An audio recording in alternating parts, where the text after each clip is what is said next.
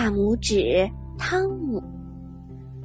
汤姆是个个子小小的，和大拇指一样高，爸爸就给他起了一个名字，叫大拇指汤姆。有一天，爸爸去砍柴，汤姆坐在马的耳朵里赶车，两个陌生人看见了，非常的惊讶。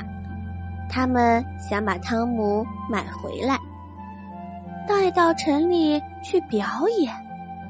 爸爸舍不得卖掉汤姆，汤姆小声的对爸爸说：“把我卖给他们吧，我还会回来的。”陌生人给了爸爸很多的钱，汤姆跟着陌生人高高兴兴的走了。汤姆走累了，坐在草堆上休息。他趁两个人不注意，钻进了一个空的蜗牛壳。两个人找呀找，怎么也找不到汤姆，只好生气的走了。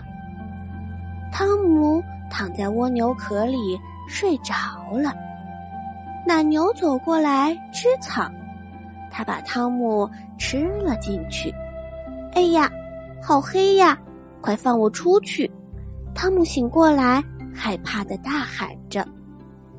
挤奶的女人听到了这个声音，非常的害怕。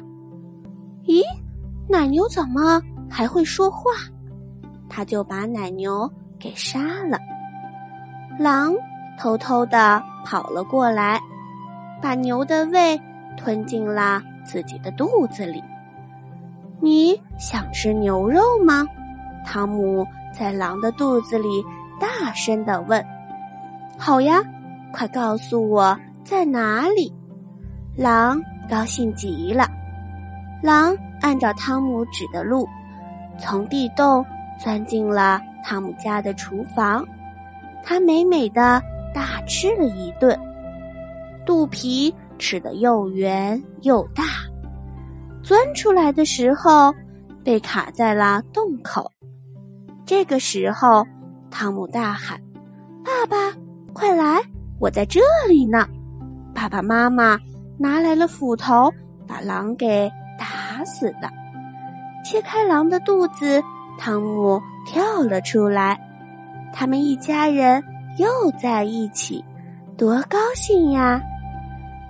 汤姆虽然个头小，但是很聪明。